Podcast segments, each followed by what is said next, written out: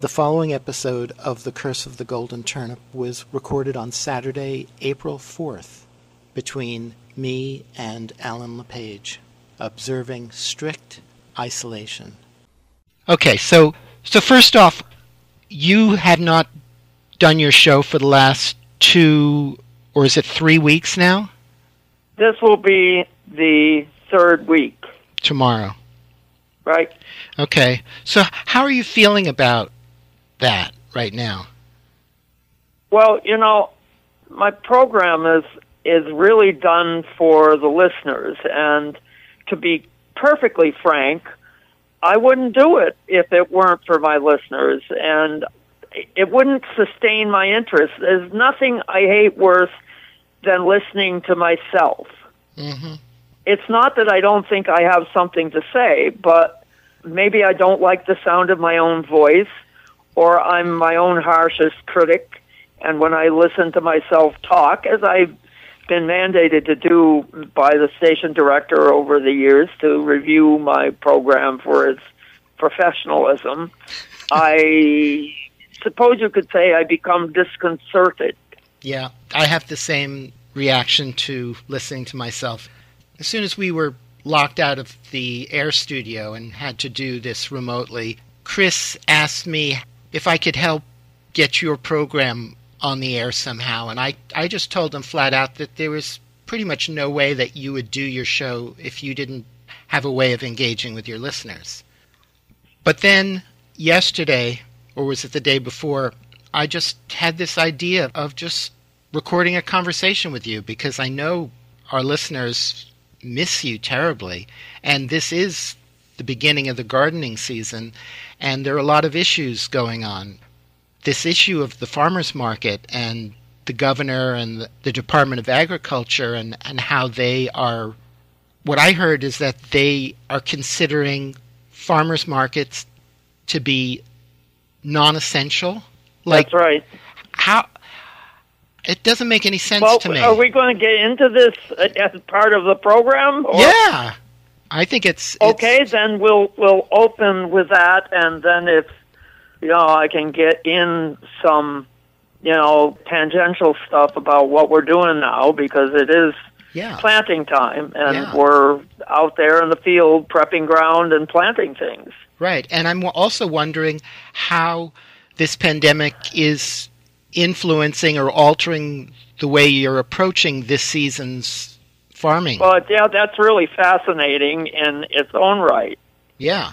And I, I have to say, despite what I just said about I wouldn't do this program for the listeners, on the other hand, I am a creature of habit. I'm an old man, and I, I definitely, you know, I've been doing this program for 30 years, and yeah, I'm used to having uh, this uh, uh, is it a digital soapbox and having occasional comments from people who live in Mexico and Singapore. And I mean, it's not that I don't have a, a kind of a Facebook worldwide network. I kind of do. You know, I've got a couple friends in Ghana and one in Russia and one in Norway. And so well, let me you tell know, you. There's just something about doing a live broadcast where I'm free to express. I don't know what you- to call it. Well, you'll be totally free to express and talk about anything here, and I am willing to make myself available on a weekly basis or whenever you feel like you have something, the urge to talk about something, and we can bring a guest on. I can use the flash. How do you do that? I can use the flash function on my phone to bring in one other person, and you probably have the same thing on your phone. So Hmm. there's the potential of having up to four people on these calls at the same time. And right, and this would be live when we record it, right? right, it's, It's, li- not live on air. Right. It's not live on air because I'm in my living room at home and I have to upload it to Carl or Dave and have them put it into the robot to play it. And also, I will put this on SoundCloud and you can send links out via Facebook to your friends all over the world so they can Huh. hear it that way too. Okay, So there are possibilities here. okay.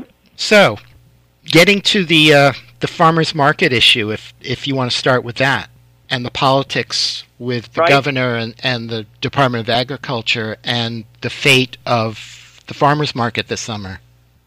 Okay.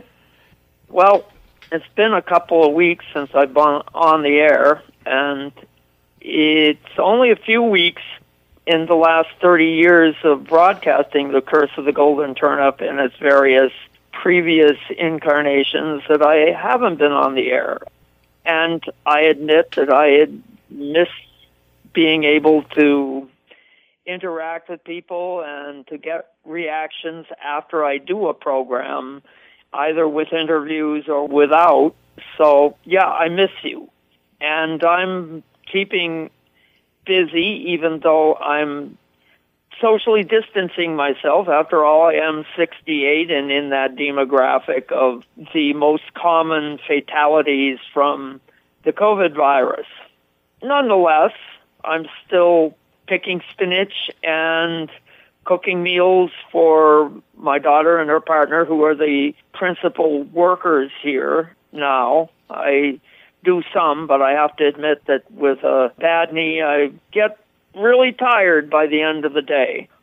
We were disconnected not just from WGDR, but from our regular routine at farmers markets back in mid-March when our winter market was canceled at Caledonia Spirits, which was playing host to our winter farmers market and no longer wanted to be responsible for the socially crowded atmosphere there on a Saturday morning.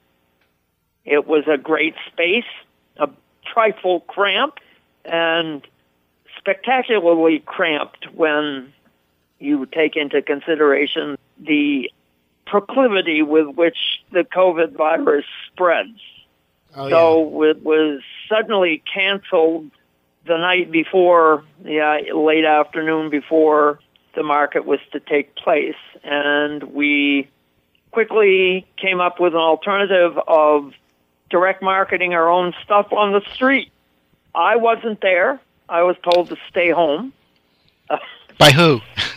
My daughter, I guess, wants me to stay um, upright for a little while longer. And she's young and strong, and I guess figures that, you know, there's not as high a risk to her being out in the public as there would be for me. I'm a little not entirely comfortable with being quarantined, but I guess I've thought about it a lot and I'm really not necessary. It's not like I have anything to do there. I, you know, sit in a chair and wave at people. I don't know.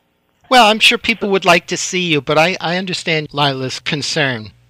You are a unique and precious commodity, whether you agree with that notion or not.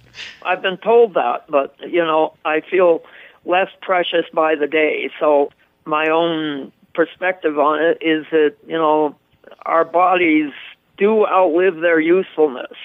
And mm-hmm. though I still have a mind, it is a more than a little bit frustrated by the fact that it's not backed up by a body that is as strong as the mind.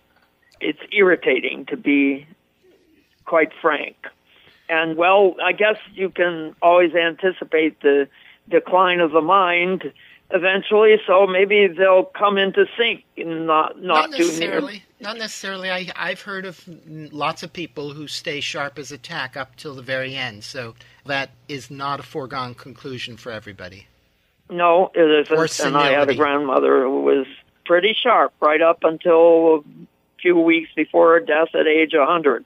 And I do know a few people approaching 100 who are like that as well. Yeah, I Um, suspect one of my you'll be one of Jules them too. Rabin, for instance. Yeah, I sus- strongly suspect you'll maintain that because that's an important part of who you are. Well, in any case, there's lots doing on vegetable farms at this time of year. Greenhouses are filling up. The ground is getting prepped. We're having to reevaluate things we grow. Such um, as? Well, flowers, for instance. We aren't, you know, a major flower grower or anything, but we are trying to scale our operation to a different reality. We can no longer display everything out in the open, or we may not be able to. It's, it's hard to project exactly what's going to happen, but other markets that are operating in, say, New York City, the green markets, the famous green markets in the city. Union Square has sort of the distinction of being the oldest one. They are bagging everything. They are allowing customers to point to what they want and the vendor will fetch it for them place it on a table and then through various means, either debit cards or credit cards, processed on a function called Square. And there are a number of different functions. PayPal is another one. If so, you are so not handling equipped. money, not handling cash. Not handling cash is a big one. Cash is a vector for disease. Yep. You have no idea where it's been. If somebody just received it, they might have just been the last recipient of, you know, five or ten people in the last few days. Yep. So the idea is to minimize the handling of that, minimize the period of time between the person buying whatever and the person selling it to them and minimize that almost entirely by taking pre-orders online, which my daughter Lila has set up you can go online to our website or the Facebook page we maintain and make an order and then it's picked up and you pay online. So there's just this moment of interaction where, you know, the box or bag, whatever you have ordered is placed on a table and you're gone. And it's the exact opposite of the way farmers markets are usually thought of, the way they function. Yeah, it's a scary new world in a way. Well, it's really scary because, well, I mean, you know, farmers market, the two words are almost synonymous with some kind of social gathering. Yeah. I, I mean, mean that's, people that's, are true that, enough are buying lunch and their whatever vegetables they might see on display, but for me, it, the farmers market has always been as much of a social function as it is you know, a shopping function. Absolutely. I might see your dad stop by and drop what I'm doing and have a five minute conversation with him until a line gets a little too long. Otherwise, I might not see your dad and uh, very much. And I, there's a number of people that I love to have at least a brief interchange, despite the commercial protocol, I guess, the capitalist protocol of when you're very busy, you should spend no more than a certain number of seconds with each customer. Right. Otherwise, you are losing business. Yeah, you're losing business. And when you have yeah. people waiting in line, you may be losing business in the future because people don't like waiting in lines. Well, now people cannot be allowed to wait in line. And That's, so we need to yeah. do the opposite of what usually happens. We need to get rid of people, which is a hard thing to say. You're trying to funnel them through as fast as possible. That's right. We do not want conversations. We don't want people lingering and being in contact with each other. You know, I understand the point of social distancing. There's an epidemic out there. It's real it could kill millions of people if we don't behave ourselves and listen to the medical science. It's really hard to be, uh, uh, you know, I don't know how I could properly describe me as a libertarian because I'm not. The libertarians don't accept my self designation, but it's really tough to look at the kind of restrictions of your activities, potentially policed activities that you're so used to and being told, move on. You can't have this conversation. You're getting too close. And that is disconcerting. It seems to violate the notions of individual liberty and the right of free expression. It does. Absolutely. And with the farmers market, that's probably your main venue for being able to do that with people. It's basically my social life. Yeah. I and yeah. it's it's I don't have the words.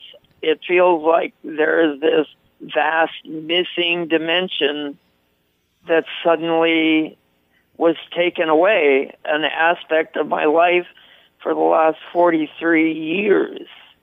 And coming minutes, I might refer to this letter that we just received from the General Counsel of the Department of Agriculture, Foods, and Markets, in which he attempts to justify the banning of farmers markets based on the fact that they are social gatherings and that furthermore, farmers who come to town to do farmers markets might be bringing the virus back to their isolated condition in another region. Well, I'm sure everyone would like to hear you read that letter just so that they know exactly what what we're up against. Well, let's see. I'd have to bring it up here. Um, I guess I could do that. I made that remark because I think it shows a deep depth of disinformation about farmers and farming. Yeah. Now, in my grandfather's era, that is, he was born in 1881, died in 1968. In his youth, at any rate, when he was born and in the atmosphere of the 19th century, it was perfectly possible to be so-called isolated on a farm. I suppose that there must be some way to still be isolated on a farm, but the facts are that if you're a vegetable farmer, you are not isolated. You can't be isolated. You can't manage it on your own and without interaction with somebody somewhere, bringing your product to someone's door even, is interaction. You have to be somewhere. I have to say that in that context, the lack of understanding of what farming is for a small local direct selling farmer is is stunning. It's disconcerting. There's a great deal of what I would call advocacy around small scale, local, organic, direct marketing farming. And that advocacy makes it sound like farming is some kind of, you know, Rebecca from uh, Sunnybrook Farm life where you get to grow flowers and fruits and kind of spend a lot of time out in the sunshine listening to birds chirping. Well, the reality for farmers is much more apt to be, you know, changing the oil in the tractor, being out there in a thousand foot row of carrots, uh, weeding them hour after hour, day after day, um, sitting on a tractor, cultivating and or uh, tilling uh, with the sound and, and smell of a diesel engine. Uh, it farming on any kind of scale that I know about in 2021 is very much connected to the larger economy. There's 300 and some odd million, 320 million people in this country. And of course, most of them eat from the efforts of mega farmers, industrial scale, thousand, ten thousand acre farms. And the advocates make this into uh, a, a, a horror show, a lousy situation that our food comes from such a structure of, you know, land holdings of 10,000 acres and middlemen and delivery systems. But if you really want a farming community based system that lies outside of financial corporate capitalism, it requires a lot of people cooperating and working together to achieve that. Even in the 19th century, people people worked together. On my program, I regularly read from Walter Hard, whose stories from the Valley of Vermont typify the interactions of people, farmers. They rarely live off by themselves. In fact, they live in and in a lot of ways for each other.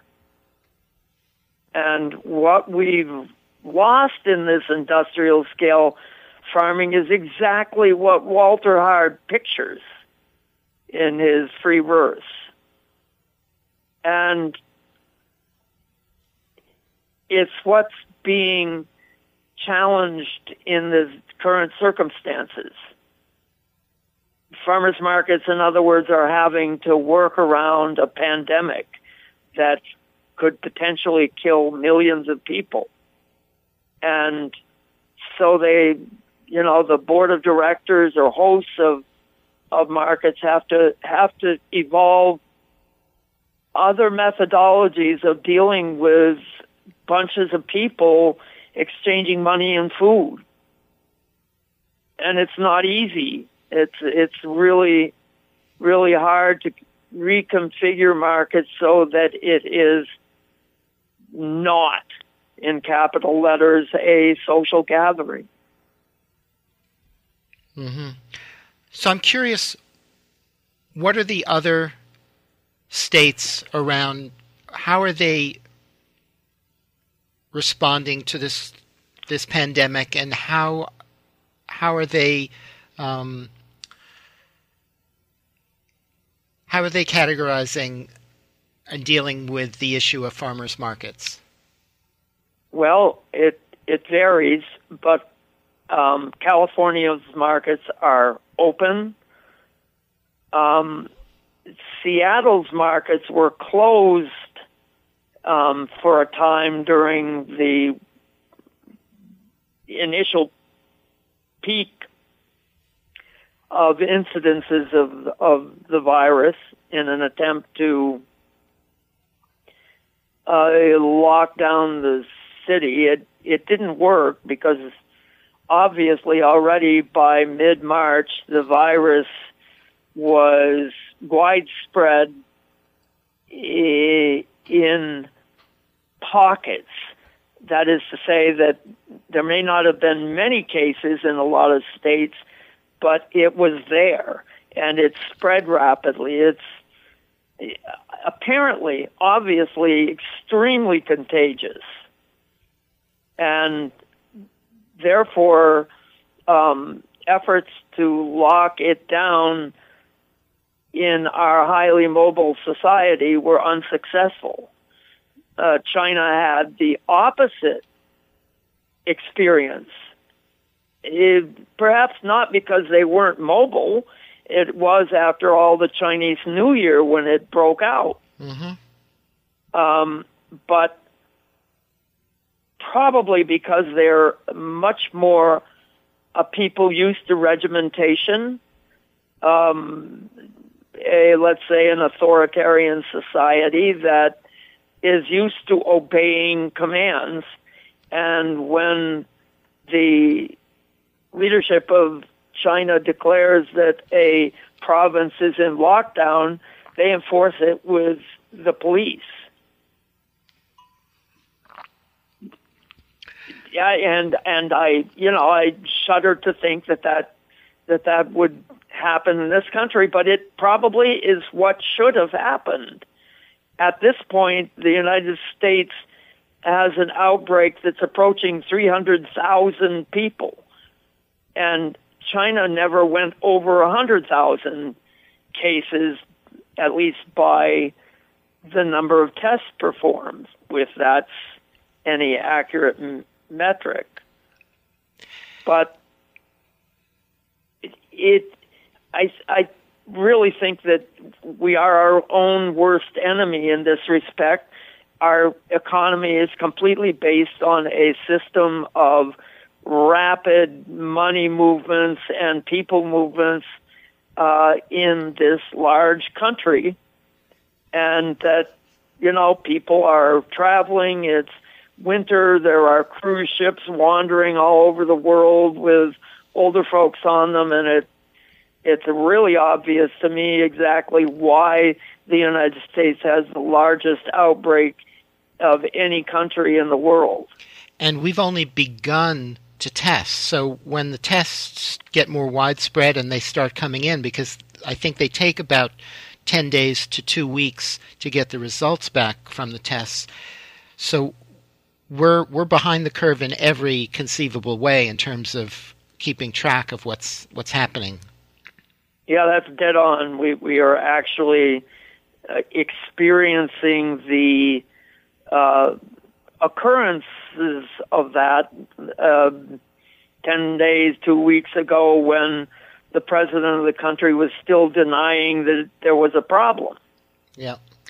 And so, you know, uh, the president being a the chief avatar of uh, American individualism uh, is costing uh, lives in this country. Uh, no one really knows the number, but it's it's going to be large. It's already um, approaching fifty thousand or something like that. At any rate, you know, we if we have any social conscience at all, if we care about you know the other people that are around us and uh, their health and well-being it it behooves us to like observe this social distancing and minimize our travel and and our social arrangements. So applying this to the farmers market, how viable I mean how can we can we can we continue to maintain open farmers markets in a way that fits within that uh, necessity? Yeah, well, that's that's the question, and uh, you know, I guess that depends on the extent of people's cooperation, not just the farmers, but customers. In mm-hmm. other words, if customers want to continue to buy local goods, they need to be acutely aware when they show up at the farmers market that they need to have their stuff together. Uh, in other words, they need to have gone online and pre-ordered, um, or what, make whatever arrangements with the farmer farmers that they can to have an order already picked out by the farmer and packaged and ready to go. That now could, that means that could be no actu- browsing. Yeah, that could actually be helpful in some ways for you to know what to bring how, and how much to bring. Yeah, but but yeah, the browsing thing is when yeah you just mentioned the browsing thing that that's a huge thing that that could get lost in this in this whole thing. Is it possible that people could look at what you have and then go onto their phones and pay for it? Well, we're hoping something like that could be arranged. Um, and of course, at present, the state of Vermont has declared farmers markets are closed. Vermont is one of two states in the Northeast, the other one being Delaware, that's done this. The rest of them have declared farmers markets as essential services. So, considering that other states have con- con- have declared uh, farmers markets to be essential services, um, I'm wondering if we need an activist movement to change the minds of our uh, bureaucrats, our politicians. Well, I I'm not the one to ask about the mind of a bureaucrat because I I don't want to go there. Not on the air. I, I you know my my impression of it is that there is stuck in the minds of many, including our governor, that farmers markets are an identity with a social gathering. And that therefore we cannot help but violate the social distancing protocols. But can, can think about grocery stores. I have. I think, you know, from my experience being in grocery stores for the last few weeks, the social aspect of it has dramatically been curtailed and and I think there's the space the space issues are just the same. You have these fairly narrow aisles that you have to navigate down with other people and people my experience is that people have been very good about honoring each other's space and, and that six foot distance. So I, it seems to me that the same thing could be done at farmers markets and that people could could adapt to this situation knowing that it, it is temporary, hopefully. um yeah, well, I, you know, um, I haven't been in a supermarket since I've been quarantined here. I guess. Uh, well, I have, and I, but my sister has been doing some shopping, and she says it. She uses the word "scary" to describe it.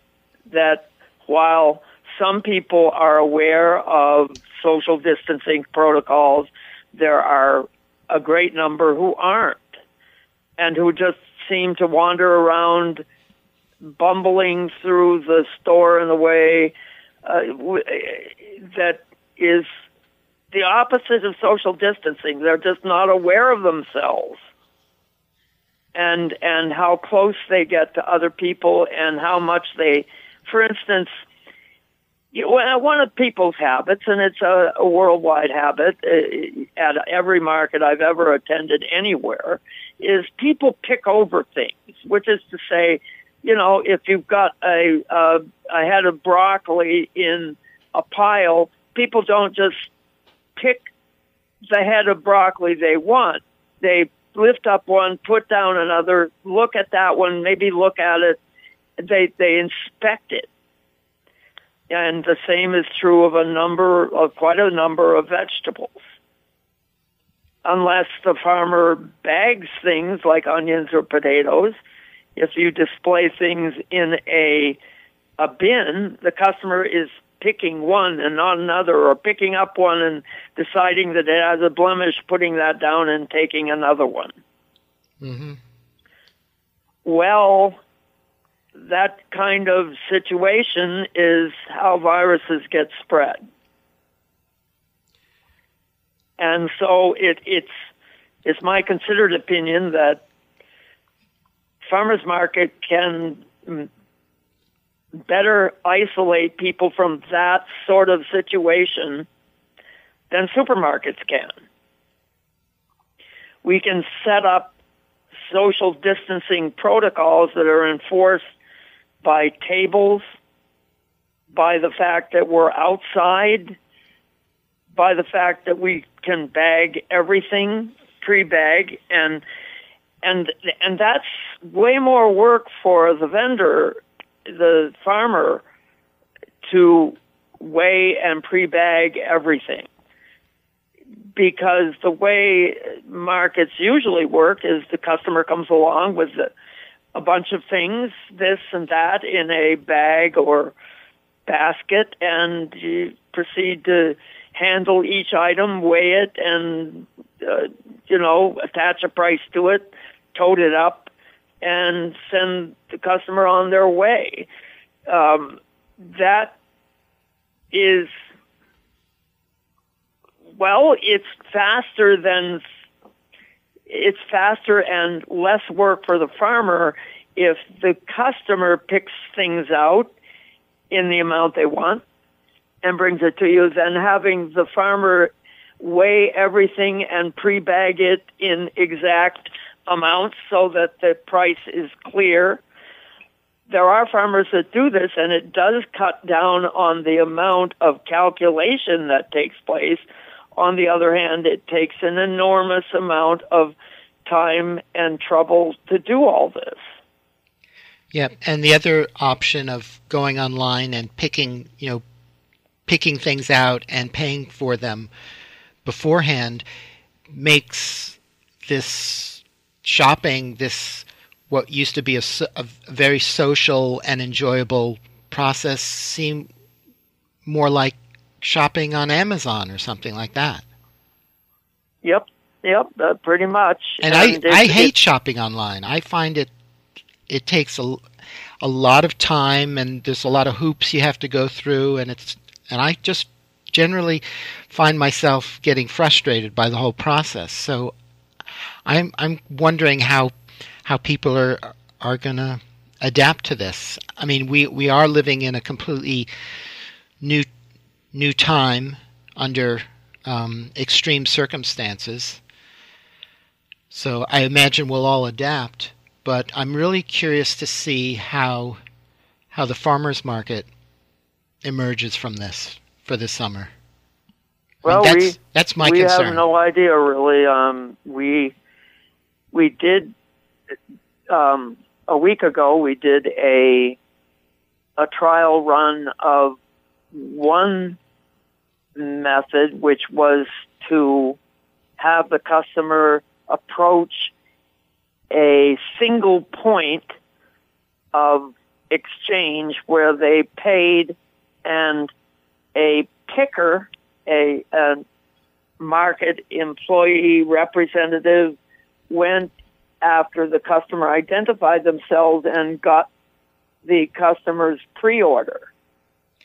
Well, let me describe what I grew up in, in Manhattan, and back when I was a kid, fruit and vegetable stands were all over the place, and basically they had all of their stuff out on display in in in in their individual piles and you would say to the vendor or he would he would say what would you like? And you'd say I want one of those and he'd reach for something no I want that one over there okay or or I want half of this, or I want this, and he would pick them for you mm-hmm. and put them in a bag and then hand it to you, and then you would pay them. So is this somewhat like that, except the the payment obviously has to be. Yeah, well, I was I lived in the same city at about the same time, and used to buy my vegetables from such a place, and yeah, it, it the old man that um, owned the one that I I was fond of visiting was one of them that he kept the the front of it open. It was open air. Yep, it was open air all winter long. Yep.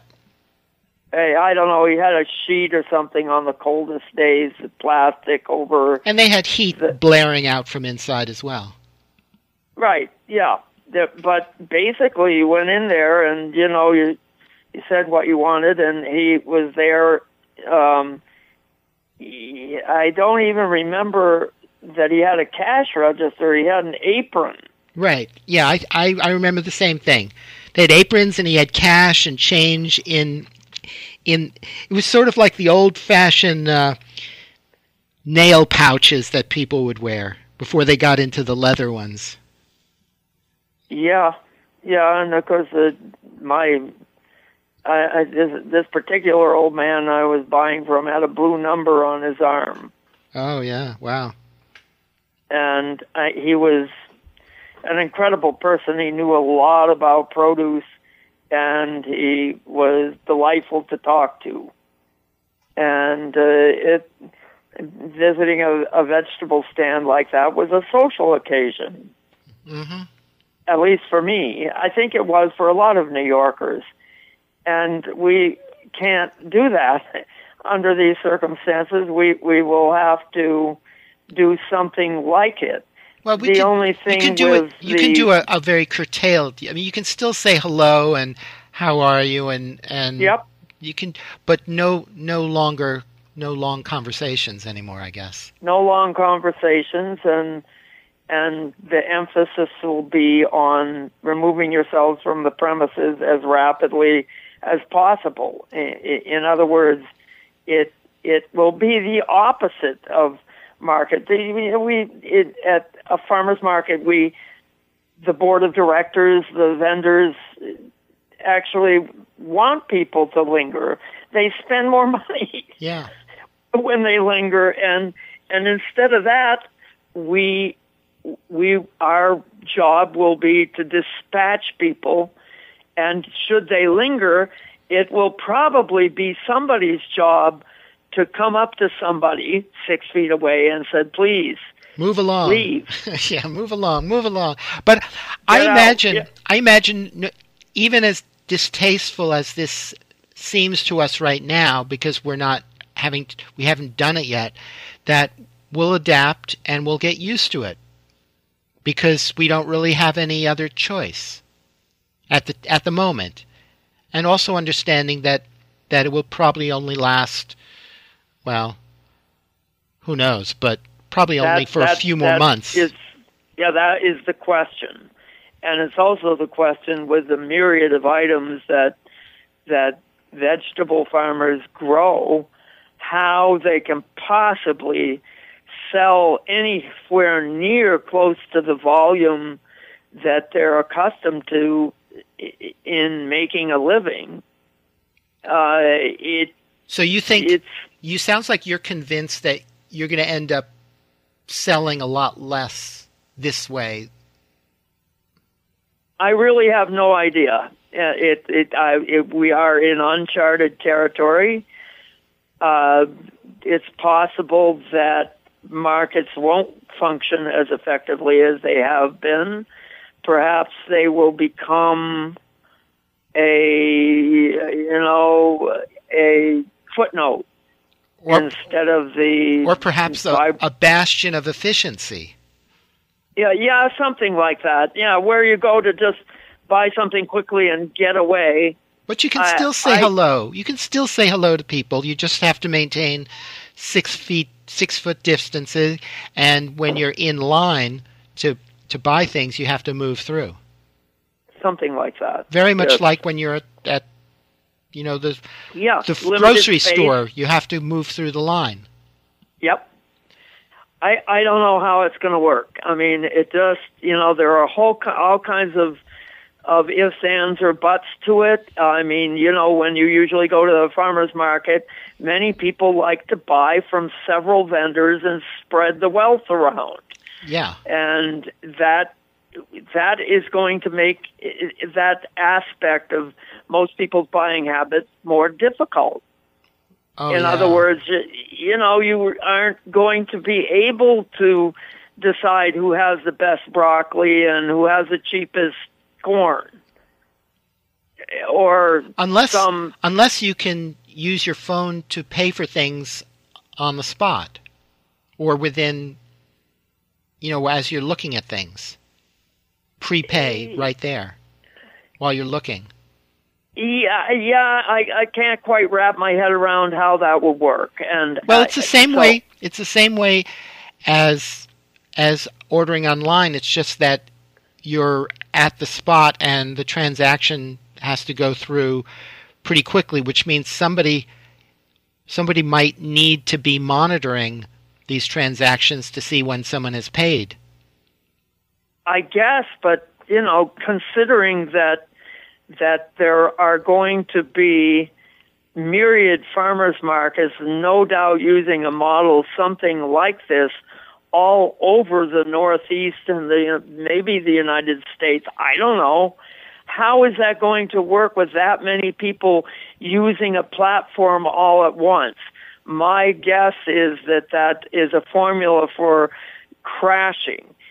It already has happened with respect to uh, when we first set up a pre-order system for the market uh, a few days before last weekend, uh, it crashed.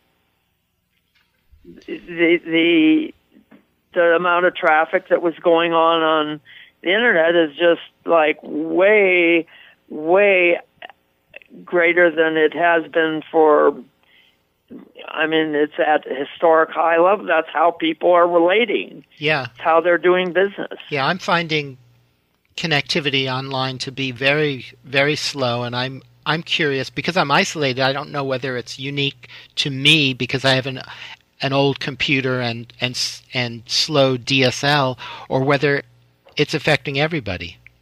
Because I know, No, no, as you just said, every- everybody's online right now, doing everything online, Yep. No, all at the same time. and there and there are peak and there are peak hours, and one of them is Saturday morning. Could um, be. for for the people who still have jobs. Saturday mornings is the you know time to be uh, taking care of some basic business, shopping, however you want to Yeah. term it. Yeah. So it's a time when there's peak internet traffic, and the platforms like Square will be stressed. Yeah. And if everybody is using their phones all the time to make purchases, it, it would seem that there are some intrinsic difficulties unless we all immediately go to 5G internet, which probably isn't going to happen right away. Well, I have to say, I hope not. I don't like 5G. I've, unfortunately, I've interviewed people about it, and I've read the down the downsides, the studies that have been done over in Scandinavia and, and other places, and it's not.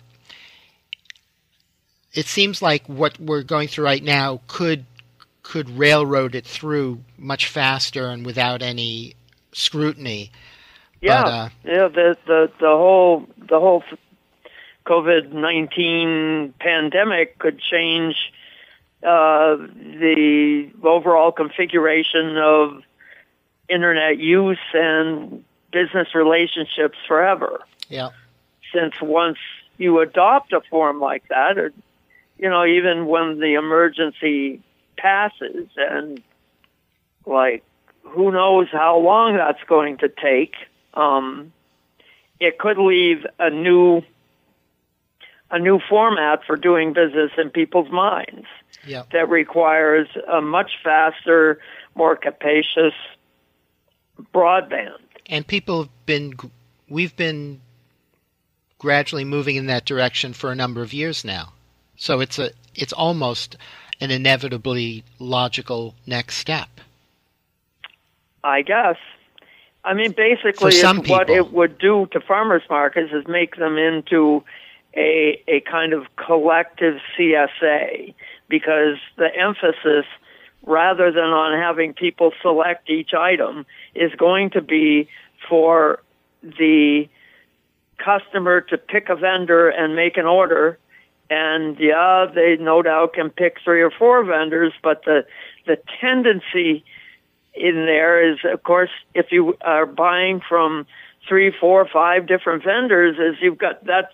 That's all that mo- much more time and fiddling around with the platform yeah and with entering your data, yeah which is a little freaky in itself these days. yes it sounds so like a nightmare my guess is that it's going to increase uh, purchases from, you know, single vendors that uh, the customer is going to go there and say, okay, well, I, I don't want to screw around with a lot of different purchases. I think I'll just buy from one because that that speeds the whole process up. And I don't know if maybe there are people who absolutely delight in making orders online. I don't. Yeah, I don't either, but we'll we'll see what happens. I mean, it's a new reality and and I suspect we'll all adapt to it in some way, shape or form. Okay. As we do with everything else. I suppose something like that is true. Um, we'll find out. I, I, assuming we're all still alive, or most of us, or something like that. Well, most of us will will continue for a little while longer, at least. Anyway, I mean, the world is well. Evidently, as as, as right now, the the death rate is only about two point seven percent of infected in this country, but you know, you look at a place like Italy and it's up there around 12, 13%. Really? Yes. Huh. Italy, it has to be said, uh, has one of the oldest, I think it's the second oldest population demographic on Earth. Behind the Japanese, is it? I don't know what the number one is. I, I should look, I should have looked it up before I agreed to do the program. I didn't know we'd be going there. I I'm not concerned about those details. Um, At any rate, you know, it, it it can be pretty stunning what what could happen, and it's definitely true that there are a lot of older folks in this country. In fact, you know, uh, uh, a common joke amongst uh, the the uh, uh, what uh, Gen Z. I, I don't know. I I the get millennials. who's Gen X and who's Gen Z and. But what you, you know, it's it, it, COVID nineteen is is termed amongst the immortal twenty year old set as uh, boomer doomer. Yep, I've heard that too. Okay, so it it contains an element of truth. Absolutely, and and That in many ways, large and in many ways, that's a good thing because we're we're the generation that that have contributed the most to this problem. I mean, to to all to all the problems that we're facing in this world. well, it's definitely the boomers who were on those cruise ships, isn't it? Yeah, and and there's also the pre-boomers. You know, there's still there's still the generation prior to the boomers, the ones that are in their 80s. Yep. Yeah, I don't know. I don't know how it's all going to work out. Uh, all I know is that you know we we have a tough row to hoe, and we're having to persuade um, bureaucracies that we are not a deadly, dangerous enterprise. Well, I hope That is- somebody I hope somebody takes up that issue and uh, tries to change their position.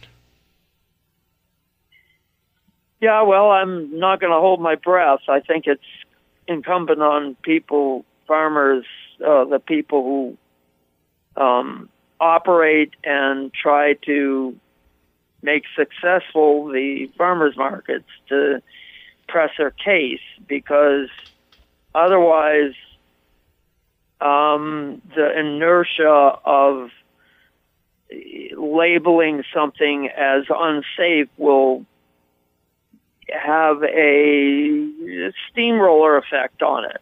Yep. I mean, I I I have to say the fact that the liquor store remains open and that the gun shops are doing a land office business blows my mind. Yep, and toilet Um, and toilet papers is uh, is the new Yeah. gold. I I I, I can't quite I, I it doesn't compute. Um I'm sorry I can't wrap my head around it at all. Um how how gun shops are essential uh is I mean I it's it's Oh, are not they like are they actually designated as essential businesses? they are. Really? They are. They're open. That's insane. You don't get out much, Tonio. No, and I don't go to gun shops very often. Well, I happen to I've only been one. I've okay? actually I've actually only been to a gun shop in once in my life, and that was Uh-huh. ac- accompanying somebody else, and it was a bizarre experience being in a store that's full of guns. I mean, talk about a scary place to be. well, the the gun shops aren't full of guns anymore. They're they're gone. They're the shelves are empty. Ah, okay. Because people have bought them out. Everybody's buying guns. Wow. It, well, I, I probably mean, shouldn't I be guess- advertising that that I that I don't have a gun, but uh, well, you should have, Tonio. You need a gun. yeah. Civilization is about to collapse, and So we can go to war you- against each other. you need to gun down anybody who shows up in your yard. Yep. Ain't that I living? Ain't that living?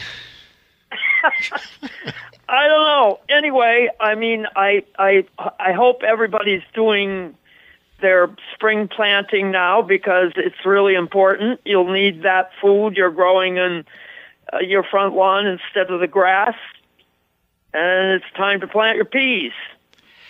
Yeah. Do you have any uh, recommendations that you, eh, from your many years of experience with with your listeners calling in at this time of the year, what, what should be what should people be focusing on now, and and what do you think people should be growing, considering? Um, Well, it's extraordinary that we have this wonderful early spring to take advantage of. Of course, it could turn around and be the opposite in a month, but let's not go there. yeah. Um, you know, uh, farmers who are risking uh, their um, lives doing this are busy planting now out in the fields. We're planting uh, sugar and peas. We'll be planting the fava beans in the next day or two. But it's none too soon if you have row covers and hoops and you can uh, deploy these things to be planting things like Swiss chard, beets, carrots, even onions. I mean, onion. I shouldn't even say even onions. The onions are are really hardy. Um, you can sow arugula uh, if you got a little place to start. Some Chinese cabbage, uh, germinate them inside, and they'll do just fine. Uh, transplanted in a couple weeks. So there's a lot of things you can be doing, and um, ought to be doing, uh, because who knows what the food supply is going to end up looking like in a month or two. hmm Dairy farmers are dumping their milk because the prices are so low. At Really? the same time, the shelves are empty in the supermarkets. Really? Try to figure that one out. I haven't I haven't seen that, but I don't buy milk, so I don't. I right. Don't. Well, people do in uh, in other places. I'm not sure. I haven't been there, but my sister says that that's pretty much the situation in the supermarket. So people are buying up all the milk, and the farmers are going bankrupt because the milk prices are are tanking. That's right. Wow, that's bizarre. It is bizarre, and it's a bizarre world, and um, it's bizarre doing the curse of the golden turnip on on my cell phone. Any last words to our listeners? Well, I really miss jawboning with the regulars on my program, and maybe we can do this again next week. Okay, Thanks, Tonio, for enabling this. you're welcome, and and thanks for doing this. Okay, And good luck with uh, the farming. Good luck with the farmers market, and stay healthy. I'll try. You too, and all of my listeners all over the place. Okay, bye bye. Okay. Bye, bye, Tonio.